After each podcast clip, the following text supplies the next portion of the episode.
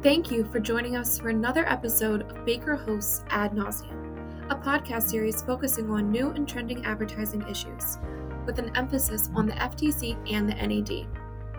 I'm Leah Brave, and you're listening to Baker Hosts. We are once again joined by Amy Mudge and Daniel Kaufman, two partners from Baker Hostetler's advertising, marketing, and digital media team. Together, they have decades of advertising experience and approach advertising issues from multiple perspectives. On today's episode of Ad Nauseam, Amy and Daniel talk about how the revised testimonial and endorsement guides are raising some new issues that marketers and agencies need to consider, some of which reflect a shift in common practices. With that, welcome to Ad Nauseam, and let's turn it over to Amy and Daniel. Welcome back, folks, to the new episode of Ad Nauseam. Thanks so much for joining today. And today, Daniel and I are going to focus on the revised testimonial and endorsement guides. Now, folks might say, wait a minute, Amy and Daniel, you're usually far timelier than this. These things came out in June. Well, the short answer is we didn't really see much new news in the guidelines at the time. And, and I thought it was more about kind of updating the guides to include some of the examples that the FTC staff had added over the years into its business guidance frequently asked question document. And based on, I would say, some recent FTC activity and also some conversations we've had with staff, FTC staff and NAD staff around ANA and elsewhere, we think that there might be some changes afoot, particularly in how disclosures are placed and phrased. So we thought it was high time to talk about this now. So, Daniel, what influencers do you follow and do you listen to any of their suggestions? Amy, so I don't know, maybe I'm just old fashioned this way. There are a lot of people I follow on a lot of different platforms, but they're not necessarily people who I'm going to be listening to in terms of what am I going to purchase and what am I going to buy. You know, Tara Reid, for example, I follow her on multiple platforms. I'm not necessarily buying like what she might be promoting. I'm kind of intrigued by it, but um, yeah, no, this has just not been my universe really in terms of my purchasing skills. It's much more my entertainment value, and I spend far too much time on social media entertaining myself. Yeah, we know it. we know you're a TikTok addict, Daniel. totally, we, we know totally. how much time you spent on TikTok over the holidays. How about you? Look, it's interesting. Before I get to you, though, it really is like I didn't think we were going to be talking about endorsements and testimonials again so soon, but it, I feel like we're hearing so much more murmurs about sort of higher expectations. It's really a good time to be looking at this. But I know, look, you are I'm going to guess a little more influenced by some influencers in terms of your. Oh my gosh. Are you saying? I think that's saying I'm more gullible than you, but that's probably true. I don't follow a bunch of what I call sort of the mainstream influencers, but as far as you know people that have been around for a while and still recommending things you know which are still endorsers. I would say i listen a lot to chefs. I love to cook. I'm not a trained cook. I always want to know what the best ingredients are. I will buy anything barefoot contessa tells us to buy and there's a brand of california olive oil i bought for years. Even the salt i buy is what barefoot contessa told me to buy and i like another local blogger once upon a chef. She's also got some great ideas. But i do follow the Kardashians. I'm not going to shy away from that. I don't know if I bought much. I buy Skims. I buy Skims and Good American. So I I put some money into their family coffers. So Barefoot Contessa is my all-time favorite chef. I've got all of her books. I cook a lot of her stuff. Her orzo with shrimp and feta is one of my favorite dishes. So huge Contessa fan here. I will tell you before we get into the influencers. Actually, I know one of your other favorite recipes from the Barefoot is the turkey lasagna, which turned me on to, and it is absolutely fantastic. My favorites are her shrimp scampi, her macaroni and cheese, and her meatballs. But that turkey lasagna is nothing to sneeze at.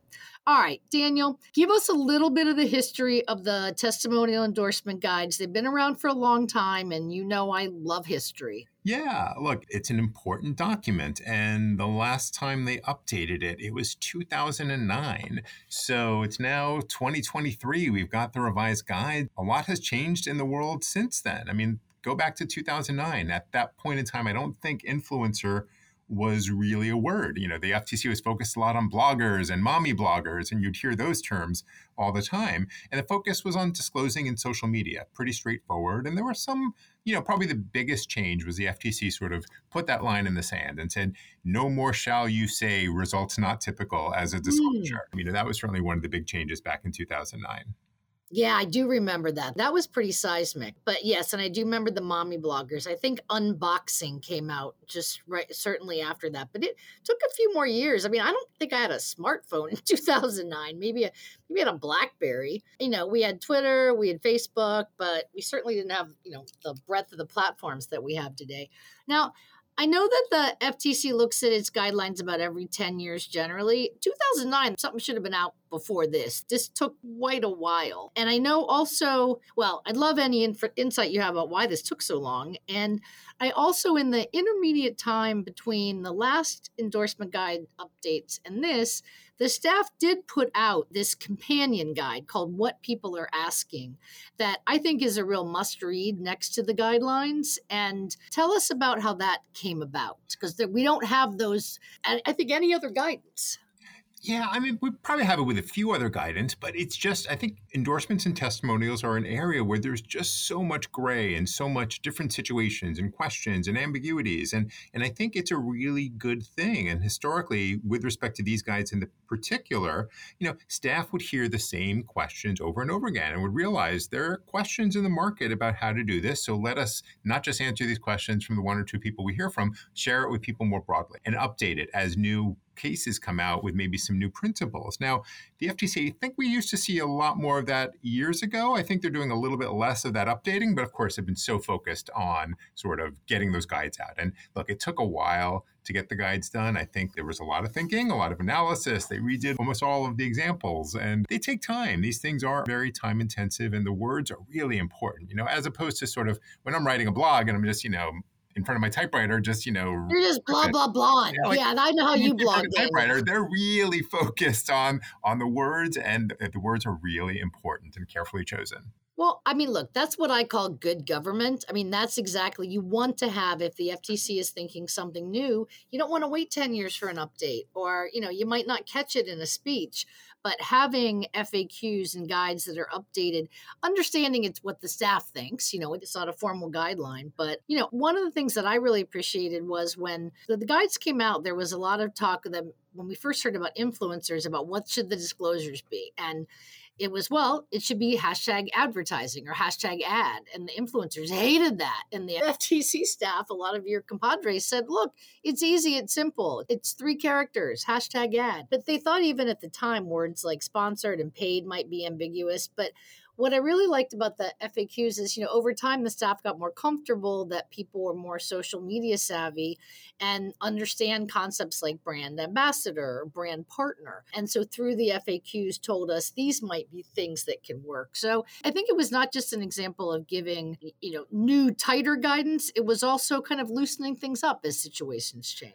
Yeah, look, I think that's a really good point. And part of it is there's so much change in this area, sort of how people are disclosing, what they're disclosing, what's going on. You know, know, one thing that jumped at me as sort of it was a good thing to throw out an FAQ about was like the advent of virtual influencers. You know, mm. that wasn't a thing in 2009, but putting out an FAQ that says, "Hey, we're hearing a lot about these virtual influencers. Same rules apply." You know, that is very helpful for a law enforcement agency to do that to sort of get rid of the ambiguity and just make a clear, definitive statement. It's a staff statement, but it's also a not surprising one. I think more paper was shed about virtual influencers than there actually were virtual yes, influencers, exactly. but that is a really good example example. All right, so let's cover the updates to the guides. And really, I didn't really think these were updates, and I think largely because a lot of this had been incorporated into the FAQs.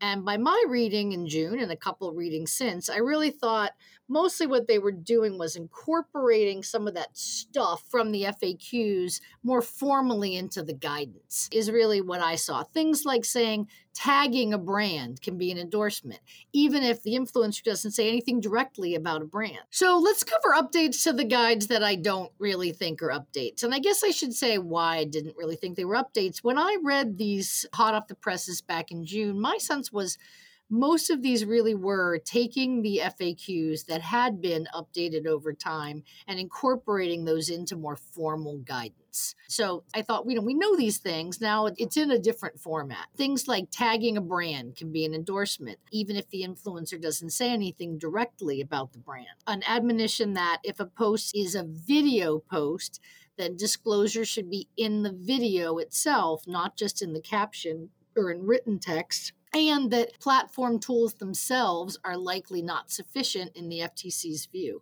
Yeah, Amy, I definitely want to talk more about sort of videos and how that's evolving because there's a lot of, of noise on that oh, lately. We're going to talk about videos, Daniel. Don't it's coming.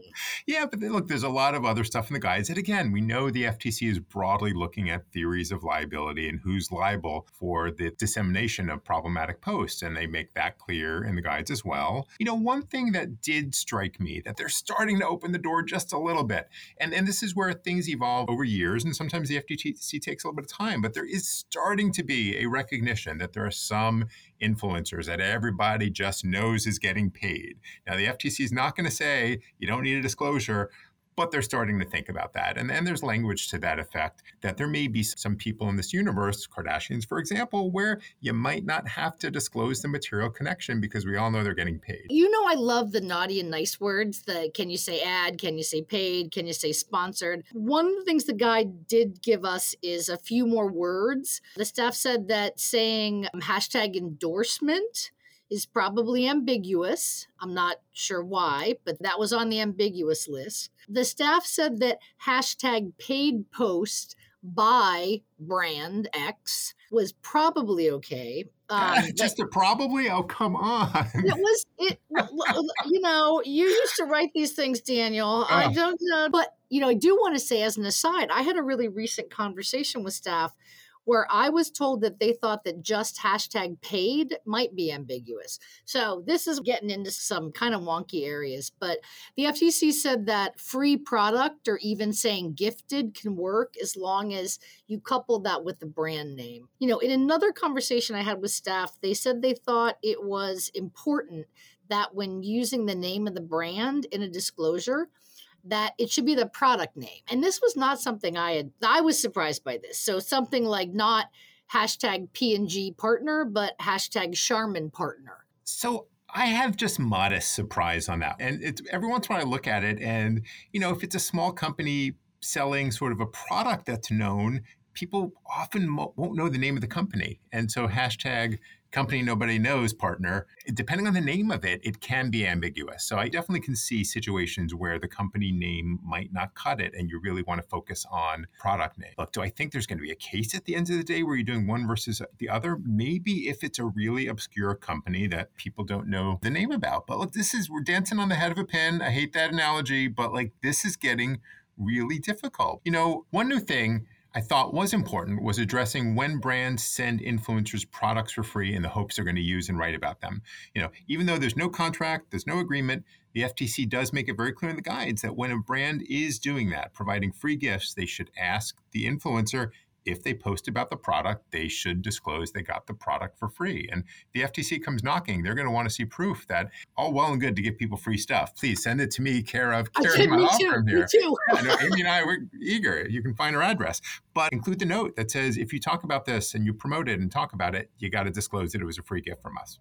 You know what? I think it's probably good that they included that, but in my experience, this is really what brands were doing generally. I think this was intuitive and is not new news to anyone. You know, the guides also had some discussion of compliance expectations, far more specific than I remember seeing before. But again, I think what they articulated probably are the best practices that a lot of brands look to. Things like pre clearing posts in advance is better than cleaning them up on the back end. And that brands should monitor what an influencer is posting while they're under a contract with them, but they should continue for some reasonable time thereafter to continue to watch. But, you know, not in perpetuity, which was nice to have the FTC acknowledge. Yes, I know we're going to talk a little bit about some recent warning letters that the FTC sent out that caused quite a kerfuffle all around. But, you know, one of the big things in here that I was hearing a lot about was just the focus on disclosures having to be unavoidable. The word is unavoidable. It's not unavoidable. It's yes. What happened to clear and conspicuous? The five P's or how Yeah. many ever P's there were. Yeah, and I got to say, look, this has been the evolution we've been seeing in the FAQs, and we've been seeing it in consent orders, certainly. When you look at all the consent orders of the last few years,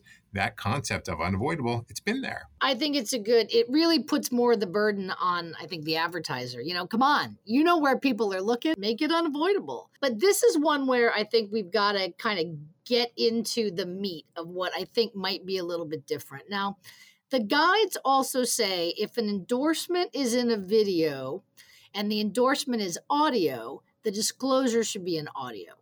And then if the endorsement was in pictures or visually in a video, that an in video written disclosure was needed. Okay. And I can tell you, I, for one, did not think they would ever think about requiring multiple forms of disclosure in video as long as there was a good prominent one. Something like if there was a TikTok video and overlaid on top of the video, not in the text on the side, there was a starburst, maybe that was embedded in the video that said, you know, uh, Charmin partner. And to me, that was an unavoidable disclosure. This idea, maybe you have to also have a speaker saying, yep, this is an ad. Yep, yep, I'm the partner Charmin, kind of seems like some overkill. So I couldn't agree with you more. Look, I'm, I'm getting concerned about sort of where this is heading directionally with written disclosures, oral disclosures, you know, ever present disclosures. And the part of what I think is happening is the FTC isn't necessarily thinking about the different unique mediums and how people absorb them. People might listen but not watch, maybe, or watch but not listen. But those are, I think, the exceptions. I think, again, th- there is the need to back up and look at it. Like, what is a reasonable consumer seeing here or experiencing here? And, and I am concerned that there's just, this is taking it a little bit too far. I completely agree. I mean, we've this is not a new concept, right? With television disclosures, I mean, people get up and they get a snack, right? Like people might watch the game with the sound turned off, and this was never something that the FTC felt they needed to come out and really talk about. But this is really, I mean, let you know, if there's a mention of the product in the written text that's accompanying the video, right on the side of it, I mean, that might mean we got to have a disclosure there too. And then, you know, there are platform tools, and maybe some of the platforms are starting to require, at least encourage, that the influencers use those, even if the FTC doesn't, you know, think a lot of them. You can see a case where we might have, you know, stacking one, two, three, four disclosures in a single post. And to me, that's just a lot of overkill. I mean, I will tell you, even though there are those words that are in the updated guidance, I sort of read right by them because I just never thought this was actually what would be in the FTC's minds. And even conservative brands and their agencies are not going to these lengths. Yeah, I think also one of the things that strikes me is so many of these platforms, so many of the users are there a lot. They get used to sort of what the platform disclosures look like. So although the FTC may look at it fresh and think, oh my gosh, this isn't quite unavoidable enough, for the, the typical user who's the reasonable user, they are so used to how these platform disclosures work. So I, I think there's a lot that needs to be taken into account here that probably isn't. But look, at the end of the day, the standard is does the consumer understand and appreciate the needed disclosure. So, you know, it'll be interesting to see what the next case is going to be. Look, we shouldn't be counting up disclosures. That's not how to assess, you know, whether or not a consumer is understanding that a post was paid for. And it has to be something else. All right, so Daniel, what do you think brands, you know, conservative brands, upstanding brands that invest a lot in influencer marketing are supposed to do now? Look, I think it is a good time to step back a little bit to rethink how you're instructing your influencers and maybe think a bit more about how users are consuming content on a particular medium. And that's going to make it difficult. And how and where are the endorsements appearing and what do they look like? And look, I'm surprised to be saying this, but we might be entering a time where we might need a text written, video written, and an in video audio disclosure. And I don't like the look of that in, in my advertising. Well, hopefully, if that comes to pass, it will be the rarity. But let's talk about something else I think is new and I think you don't. In some cases, the FTC has said it might not be sufficient even to say hashtag ad or hashtag advertising, but you need to say, hashtag brand ad or have some kind of indicia that the advertising is by this brand. So, when is this needed? Yeah. So look, I'm surprised that it's sort of being a big issue now. Like in the background, it's always been maybe sitting there because sometimes what does ad mean? Whose ad is it? And there are some situations where it may be ambiguous. I don't look, we're talking not the majority of cases, maybe in, you know, one or 2% of the, the time this is going on, there may be a question. Well, who is putting forth this ad. But this concept was never emphasized. But there are some situations. For example, if you've got a diet food brand and they're paying influencers to promote weight loss generally. If it just says ad, you don't know that it's diet food brands that are promoting it. So again, it's going to be a unique situation. So look, I, I don't want to ring the alarm bell and say, oh my God, ad is not sufficient, because that is mm-hmm. certainly not the case. But again, it's a good time to step back and say, oh, is there going to be some real ambiguity if I just use ad in terms of who is sponsoring it and what is a reasonable consumer supposed to know. So again, not a big alarm bell, but I do think there can be unique situations where it's worth a closer look. Yeah, I hadn't really processed through that, but I can see you might have a situation where a beauty influencer or a cooking influencer is promoting multiple brands but they were only paid to promote one. Something like that, you'd want them to say, hey, this is the brand that I was paid to promote versus the other ones that I'm doing organically. I think that the NAD has thought a lot more about that and has certainly had a bunch of cases recently, at least in the um, the listicle context. And I know they're really focused on that. You know, I had to look up the word listicle at some point when someone started looking at using it. I just wasn't sure what a listicle was. It's just a list of stuff, you know, top 10 recommendations, stuff it's, to buy. I had not heard the term listicle until I came to the law firm from the FTC. That was a new thing to me. I mean, I know what it is, of course, but uh, just I throw that out there for you. but look, the other area where the endorsement guides punted was certainly the issue of kid influencers. You know, yes. the FTC staff. Yes. Yeah, I mean, that was said, something new. Yeah. She basically said, this is a thing, we're worried about it. But of course, staff followed this fall with a staff report about what they call stealth advertising to kids. And they really admonished advertisers that when you are sending messages to younger or less sophisticated audiences, including, and it can also include, look, you've got teenagers with perhaps autism or things like that, that even a clear brand ad disclosure might not be enough for some audiences, and that some more detailed explanation when you're dealing with younger audiences might need to be included, such as, you know, I was paid to talk about this toy because the toy company hopes you will buy it. I mean, it seems a little bit excessive, but I get what they're talking about. Yeah. All right. So to wrap up, look, I don't think we were wrong. I think mostly the revised testimony. We're never wrong, Amy. oh, thank you. Thank Come you. on. well, um, or even if we are, we might not admit it. But okay. I think the guides really didn't break any new ground or provide surprising new information. I mean, that said, though, what we're seeing and hearing from staff, there certainly is a little bit more of a focus on what it means to have a disclosure be unavoidable. And maybe that means there needs to be more than one good disclosure, and particularly in a video post. And maybe we need to begin thinking about more words than just ad. And it's a good time to take a fresh look. And so, with that, thank you so much for joining us for another episode of Ad Nauseam.